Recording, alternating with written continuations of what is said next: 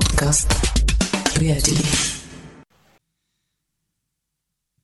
Брати и сестри, както чухте, днешния ден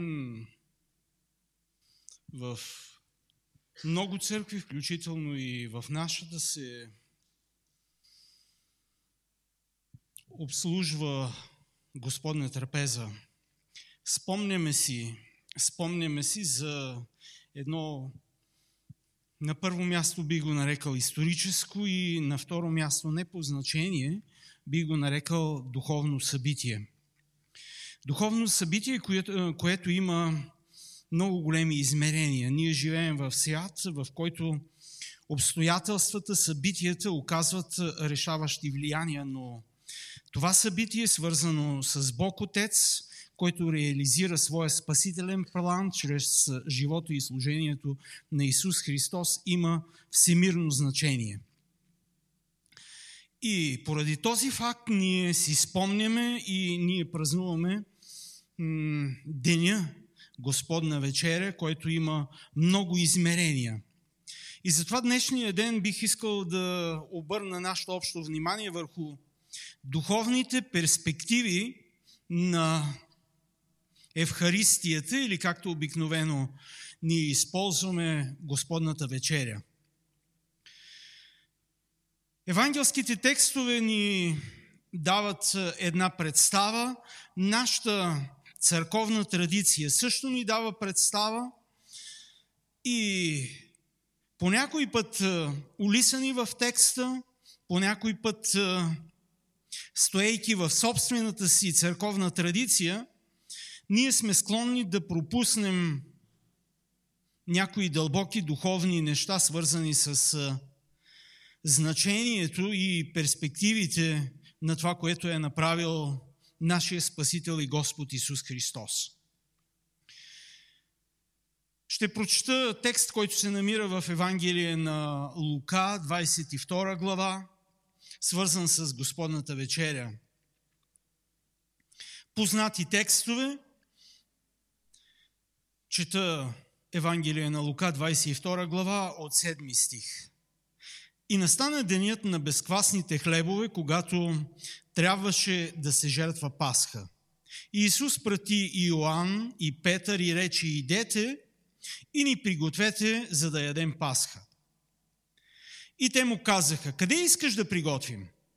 А той им рече, ето, като влезете в града, ще ви срещне човек, който носи стомна с вода. Идете след него в къщата, в която влезе и речете на стопанина на къщата. Учителят ти казва, къде е гостната стая, в която ще ям пасхата с учениците си? И той ще ви посочи голяма горна стая, послана, там пригответе. И като отидаха, намериха, както им беше казал, и приготвиха пасхата. И като дойде часа, той седна на трапезата и апостолите с него и рече им. Твърде много съм желаял да ям тази пасха с вас, преди да страдам. Защото ви казвам, че няма вече да ям, докато тя не се изпълни в Божието царство. И като прие чаша, благодари и рече, вземете, това и разделете го помежду си, защото ви казвам, че няма вече да пия от плода на лозата, докато не дойде Божието царство. И взе хляб и като благодари разчупи го, даде им и рече. Това е моето тяло, което за вас се дава. Това правете за мое възпоменание. Така взе и чашата след вечерята и рече, тази чаша е новия завет в моята кръв, която за вас се пролива. Но ето ръката на този, който ме предава е с мене на трапезата. Защото човешкият син наистина отива според както е било определено. Но горко на този човек, чрез когото се предава. И те започнаха да се питат помежду си, кой ли от тях ще е онзи, който ще стори това. Стана още и преперня помежду им. Кой от тях се счита за по-голям?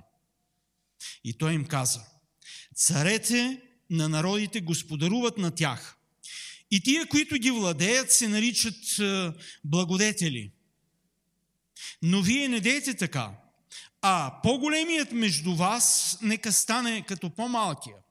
И който началства като оня, който слугува. Защото кой е по-голям? Онзи, който седи на трапезата или онзи, който му слугува? Не е ли този, който седи на трапезата? Но аз съм сред вас като онзи, който слугува. А вие сте уния, които устояхте с мен в моите изпитания. Затова както моя отец завеща царство на мен, и аз завещавам на вас да ядете и да пиете на трапезата ми в моето царство. И ще седнете на престоли да съдите 12 Израилеви племена. И рече Господ. Симоне, Симоне, ето Сатана ви изисква всички, за да ви пресее като жито. Но аз се молих за теб, да не ослабне твоята вяра. И ти като се обърнеш, утвърди братята си. Петър му рече, Господи, готов съм да отида с Тебе и в тъмница и на смърт. А той рече, казвам ти, Петре Петела, няма да пропее днес, докато не се отречеш три пъти, че ме познаваш. И спирам до тук.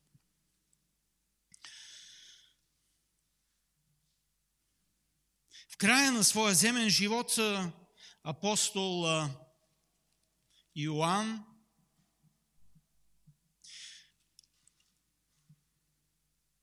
пише, за, пише своето Евангелие. Би ми се искало да прочита част от това, което апостол Йоанн пише точно за този случай от живота на Исус Христос и на Неговите ученици.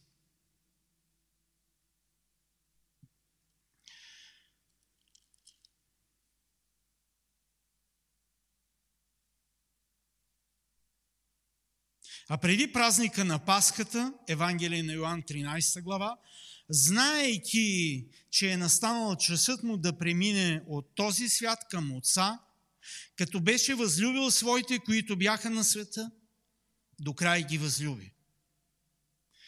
И продължава и описва. В 12 стих. А като умино зете им и си взе мантията, седна пак и рече им. Знаете ли какво ви сторих? Вие ме наричате учител и Господ и добре казвате, защото съм такъв. И тъй. Ако аз, Господ и учител ви умих нозете, той вие сте длъжни един на друг да си миете нозете. Защото ви дадах пример да правите и вие, както аз направих на вас. Истина, истина ви казвам, слугата не е по-горен от господаря си, нито пратеника по-горен от онзи, който го е пратил. Като знаете това, блажени сте, ако го извършвате. Много кратко тук бих казал една дълбока духовна същност, свързана с практика и свързана с пратеника и оня, който го е пратил, се унагледява чрез една много жизненно важна практика за първи век. Да измиеш краката на другия. Днес е лесно, не изисква никакви усилия, но тогава това е отговорност чрез една, чрез един видим знак, свързан с жертва, се разкрива едно дълбоко духовно съдържание. Но отивам по-нататък, 14 глава, която описва тази ситуация на последните мигове на живота на Исус Христос заедно със своите ученици. Четем в 14 глава, той се обръща много бащински и им казва да не се смущава сърцето ви. Вие вярвате в Бога, вярвате, вярвайте и в мен. В дома на отца ми има много обиталища. Ако не беше така, аз щях да ви кажа, защото отивам да ви приготвя място. И като отида и ви приготвя място, пак ще дойда и ще ви взема при себе си. Така че, където съм аз, да бъдете и вие. И вие знаете къде отивам. И пътя знаете. Тома му казва, Господи, не знаем къде отиваш и как да знаем пътя. Исус му казва, аз съм пътя, истината и живота. Никой не идва при Отца, освен чрез мене. Ако бяхте познали мене, бихте познали и Отца ми. От сега го познавате и сте го видели. След него друг, Филип, му казва, Господи, покажи ни Отца и достатъчно ни е. Исус му казва, толкова време съм с вас и не познаваш ли ме, Филипе? Който е видял мене, видел е отца. Как казваш ти, покажи ни отца? Не вярваш ли, че аз съм в отец и че отец е в мене?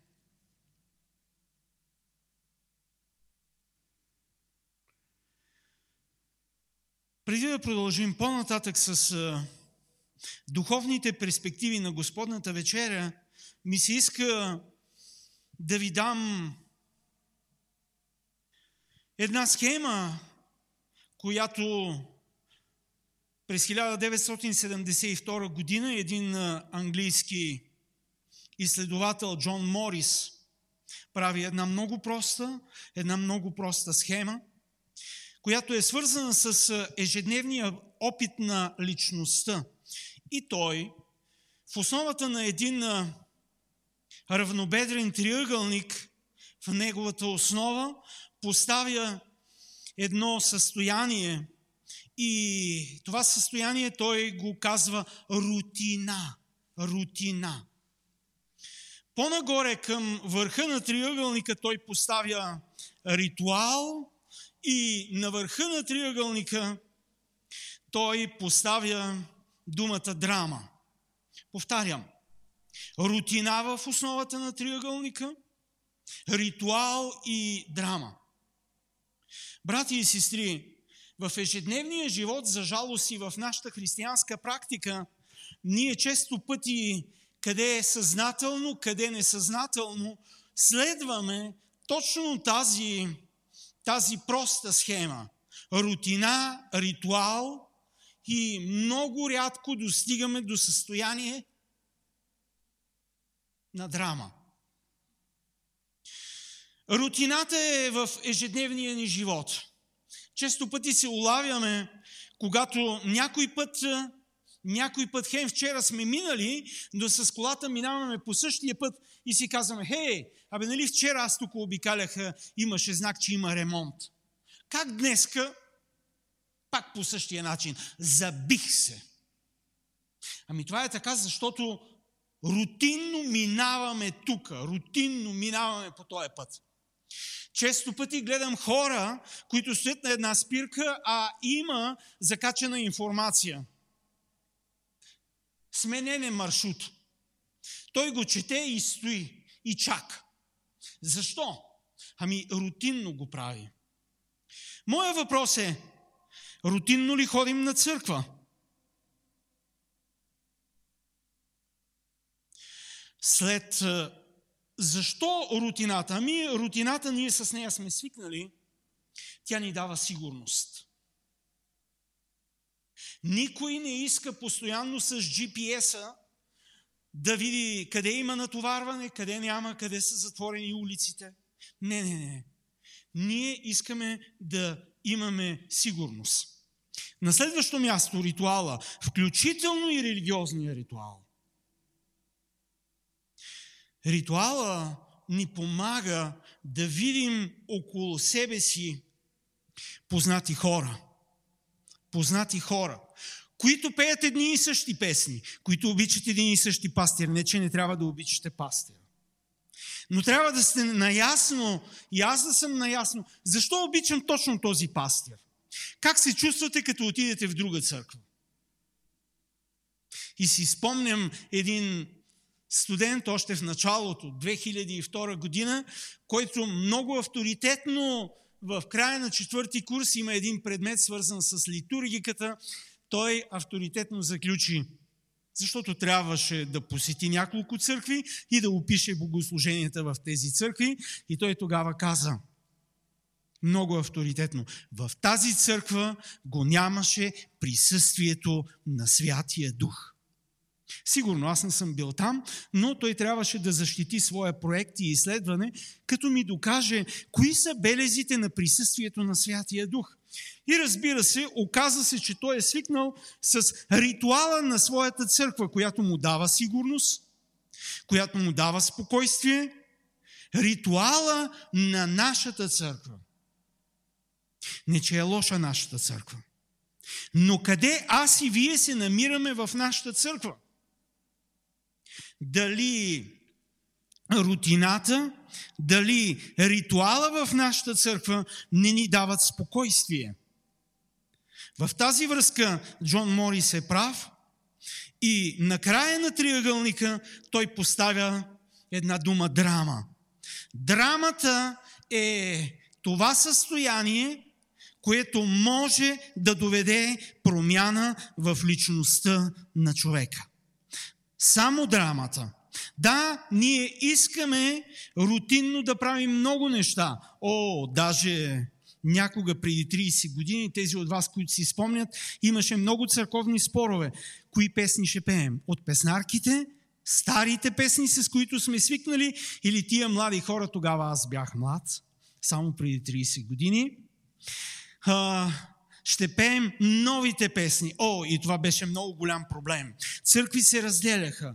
Имаше хора, които беха наранени. Някои се обиждаха. Други останаха с горчив привкус от всичкото това.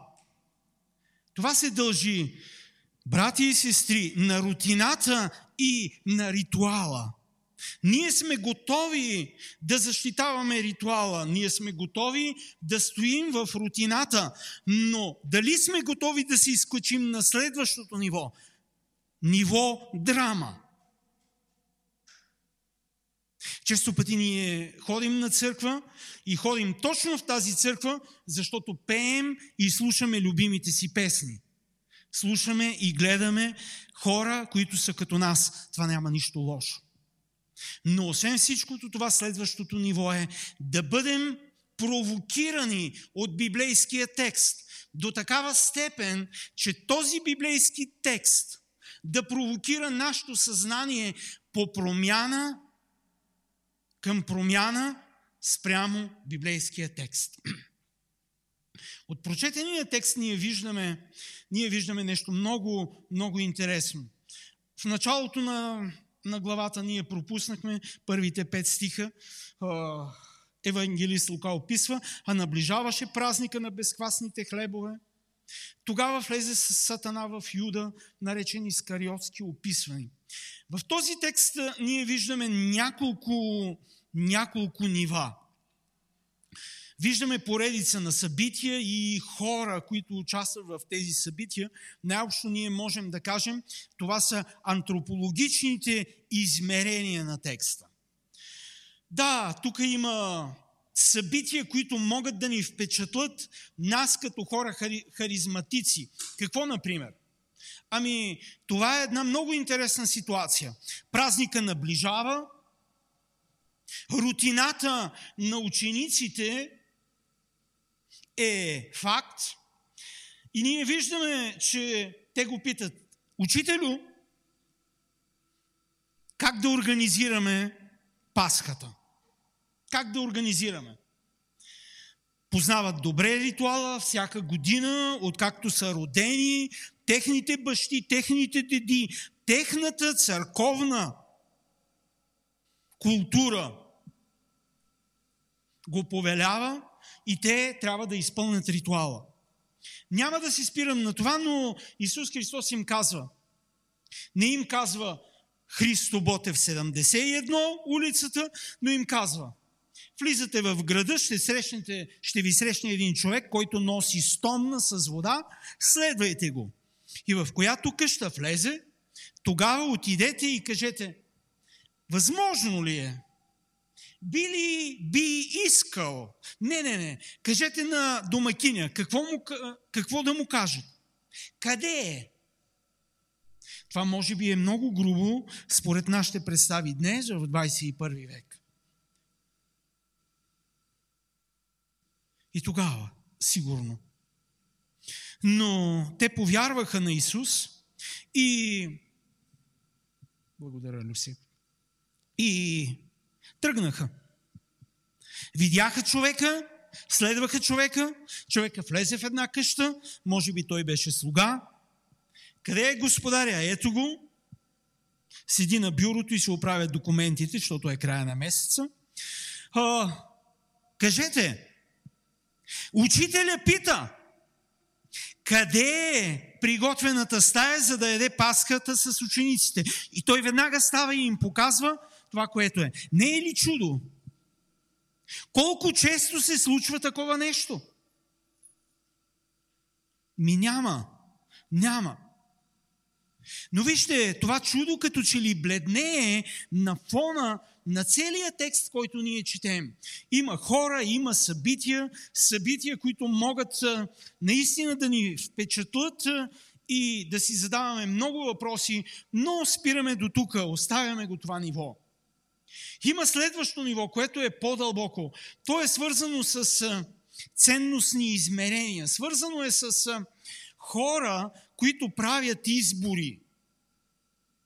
Избор ужасен от страна на Юда. Избор по-нататък от страна на Петър. Избор на другите ученици. Избор и на самия Исус Христос. Но освен това, трето ниво, ние виждаме и една много важна за нас, за момента на нашето разсъждение, духовна перспектива. Духовна перспектива. В разказа се вижда един по-дълбок план и този план започва от Тайната вечеря и като че ли завършва до кръсната смърт на Исус Христос. Развива се едно действие. Развива се една трагедия. В тази драма, както виждаме, ако следваме схемата на Джон Морис, рутината при подготовката на Пасха, ритуала, който е част от културната и верова традиция, този път обаче довежда участниците в ритуала до драматично състояние. И би трябвало съвременното приложение днес, в 21 век, в началото на месец февруари, когато и ние ще се изправим в очакване и участие в Господната трапеза, този текст на Божието Слово драматизира ли ни, провокира ли ни?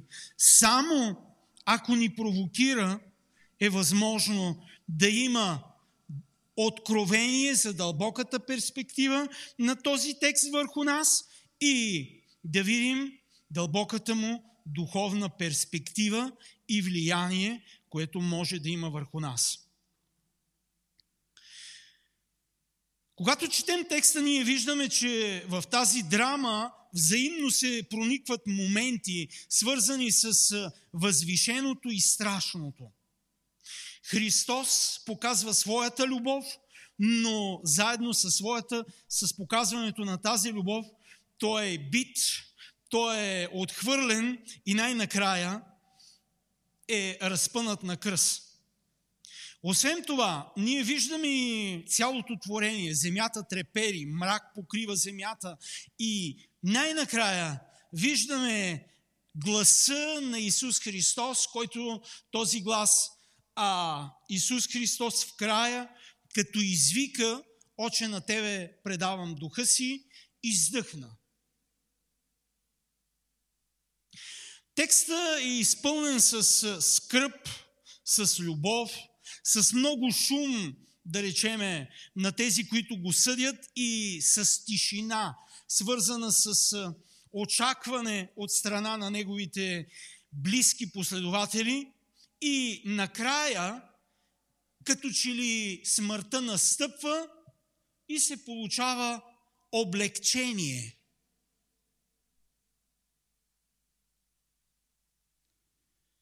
Разбира се, това е моментно състояние. Тези от нас, които познават добре историята, виждат, че има само един съботен приготвителен ден и неделя отново нещата излизат извън човешки контрол. Но спираме до тук. Ето го текста, който го прочетахме от евангелист Лука и от евангелист Иоанн. Дълбоки вътрешни противоречия в Петър, в Тома, в Филип.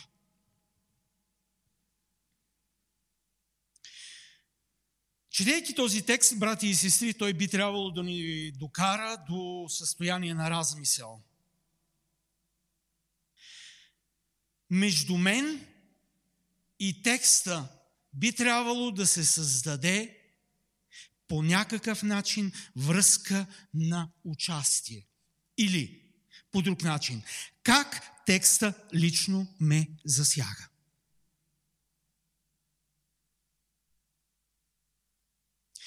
И ако нещо трябва да запомним и да си отговорим, това е как текста и участието ми днес в Господната вечера влияе върху мен. Аз, читателя, се, по, се чувствам погълнат от събитията. Аз съм, би трябвало да съм завладян от техния смисъл и от значението им. Повлиян ли съм от дълбокия смисъл за участие в Господната вечеря и какво е значението на Господната вечера за мен. Може би това, което апостол Павел говори към коринтяните. Исус умря за греховете ни. Сега казвам за греховете ми според писанията. Исус възкръсна за моето оправдание. Благословено да бъде името Господне. Евангелският текст би трябвало да ме доведе до драма. Да ме доведе до драма. Да ме провокира да се замисля. Кой съм аз в Христос? Какво Христос прави за мене? Как Неговата смърт и Неговата любов я възприемам днес? Как моето поражение, моята борба и моята слабост се покриват с Неговата победа? Как моето малко, крехко търпение намира отклик в Неговото дълго търпение. Това би трябвало, текста би трябвало да ни помогне да разберем значението на тълкованието на текста. И тук, скъпи приятели, на помощ ни идва разсъждението на един философ, философ на 20 век, казва се Пол Рикьор, почина началото на 20 век, френски философ, който е вярващ, протестант и той във връзка с тълкуването, с херменевтиката, пише нещо много интересно. Има една неврологична точка, цитирам дословно, която може да бъде както уязвима, така и да е величествена. И тази невралгична точка за Пол Рикьор е свързана с това. Дали невярващия може да тълкува Божието Слово? И разбира се, той казва, със сигурност, със сигурност, не може да тълкува рефлексивно. Тоест, да погледне как текста влияе на него. Често пъти се казва, той е човек, е, добър е човек, но не може да няма саморефлексия. Този човек няма саморефлексия. И днес въпроса за нас е Божието Слово как рефлектира върху нас и какъв е нашия отклик на Божието Слово. Да, ние можем да тълкуваме, но ако нямаме саморефлексия, няма да достигнем до пълната дълбочина и значение на текста. И той продължава и казва, разбира се, цитира стар богословски аргумент, който го намираме още в Уилям от Окам, трябва да се разбира, за да се вярва. Повтарям, трябва да се разбира, за да се вярва. Тоест, да имаме правилно тълкование. Но трябва също така да се вярва, за да се разбира. И сега, въпроса за нас днес, тук и сега. Застанали пред участие в Господната трапеза, къде се намираме ние? Дали вярваме за да разберем или разбираме за да вярваме? Тези две състояния са взаимно свързани. Ако кажем, о, аз вярвам и нямаме нужда от разбиране, имаме проблем. Или ако кажем, че ние разбираме и за това вярваме, трябва да ги съчетаем. Това е Божие Слово. То не изчерпва своето съдържание. И ние ще видим защо. Има нещо. И това е свързано с моя личен отклик, с моята рефлексия към Божието Слово. До какви нива на разбиране достига моята интерпретация в полето на моя индивидуален опит? Това е много важно и Исус Христос казва на Петър, Петре, когато беше млад, ти вземаше решение за своя живот. Но когато остарееш, друг ще взема решения. Друг ще те опасва, ако трябва да бъдем а, честни спрямо текста. Какво значи това? Ами това значи, че личната рефлексия или личния отклик на всеки един от нас зависи до каква степен ние разбираме текста в полето на нашия жизнен опит. Когато бях като дете, като дете, разсъждавах. В началото на вярата, по някой път вярата ми беше наивна. Какво става, когато продължаваме да растем в Бога?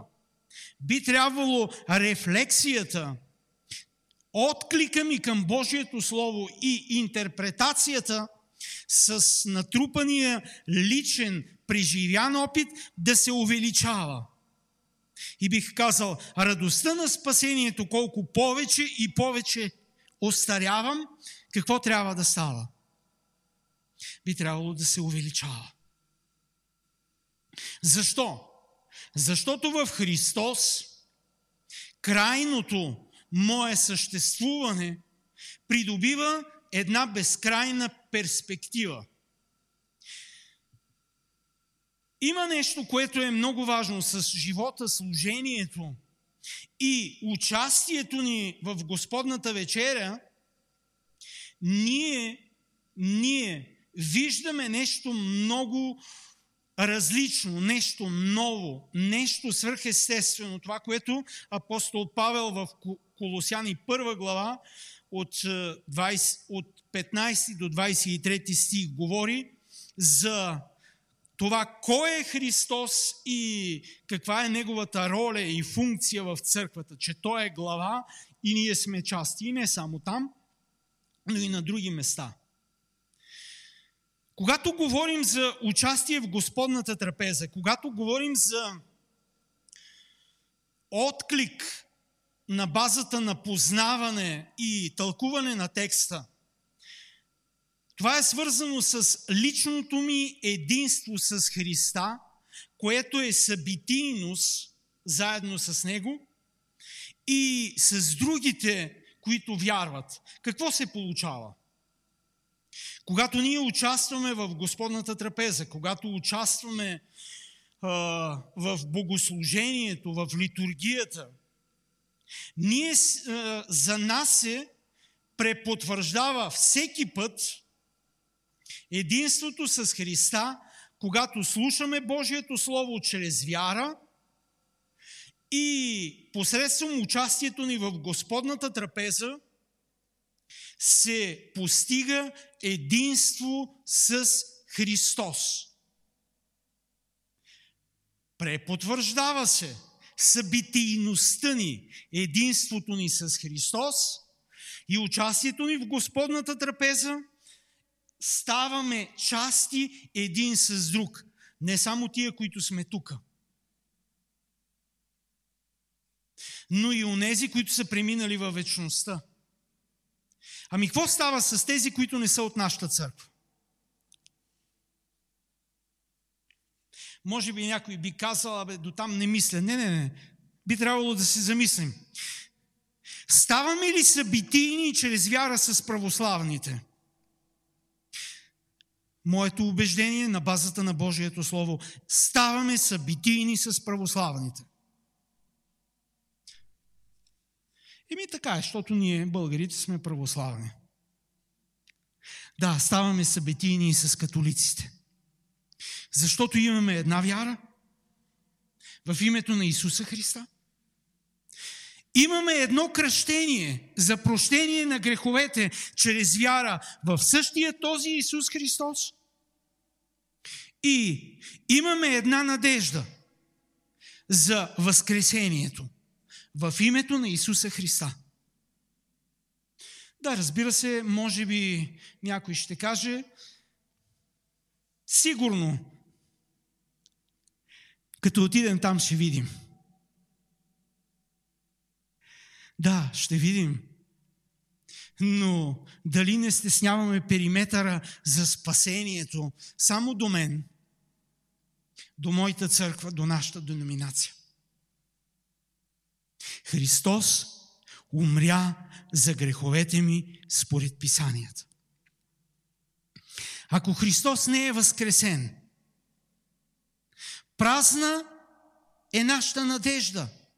Празна е и религиозната практика, нашето проповядване, нашето свидетелство. Даже апостол Павел достига до една много дълбока крайност и казва, ние се явяваме лъжи свидетели на Бога. Не, вярно е. Христос възкръсна. И тази надежда ни мотивира да продължим с вяра, упование – но разбира се, нека се върнем към тълкователния процес, за който трябва да обърнем специално внимание. Тълкователния процес, когато четем и в конкретния случай за участието ни в Господната трапеза, ние трябва да разбираме контекста – в който е написан този текст. Вие виждате, апостолите знаят своята традиция, рутинно са готови да направят какво трябва. Радват се, а и сам Христос, като че ли на пръв поглед казва, Радвам се, отдавна бих желал да ям тази пасха. Коя? Старозаветната, разбира се, друг, по друг повод. Той се радва, да, да участва в Старозаветната Пасха, но той се радва да участва в Новия Завет, да постанови и да разкрие дълбока същност на тази Пасха в един исторически момент, който продължава. Тоест, когато говорим за традицията, ние трябва да мислим в една много интересна перспектива. Традицията е нещо сигурно, което ни, което ни дава сигурност в ритуала. Но традицията, включително католическа и православна, тя не е статична. Тя се развива. Тя се развива. Да, тя се развива. Но дали искаме ние тя да се развива, щем или не щем, нашия личен опит, нашия, нашето религиозно, индивидуално преживяване също се развива и това ни създава проблеми. Не се бойте, ако ни създава проблеми. Разбирането на текста трябва първоначално да бъде съобразено с неговия исторически контекст. На второ място, тълкуването трябва да бъде съобразено с значението, което текста има за първите слушатели. И на трето място, приложението днес в 21 век е свързано с смисъла, който аз отделям, който аз виждам. Смисъла, който е разкрит днес на текста, в моята конкретна ситуация, в която се намирам аз. Ако пропуснем тези три стъпки, свързани с разбиране на текста в неговия исторически контекст, тълкуване значението на текста, което има значение за първите или те наречените оригинални читатели и слушатели – ние имаме опасност да не разберем или не, да не дойдем до правилен извод за приложението и може би ще влагаме различни смисли на текста, който ни се разкрива от Божието Слово и няма да бъдем няма да бъдат задоволени потребностите ни в конкретната житейска ситуация на всеки един от нас. И Нека да останем с въпросите, на които трябва да си дадем отговор, може би след участието в Господната трапеза, а може и преди. Кой е Христос за мене сега и какво значение има Той в моя живот? На второ място, какво е значението, какво, е мое, какво значение имат за мен е моите брати и сестри и църквата днес в моята живото обстановка в 21 век, по време на пандемия, на криза. Защото не може Христос да има значение голямо за нас, а нашите брати и сестри и църквата да нямат значение за нас. Христос и тези, за които е умрял и възкръснал и ходотайства Христос, те са заедно, би трябвало, в разбирането ни за участието в Господната трапеза. Бог да ни благослови. Амин.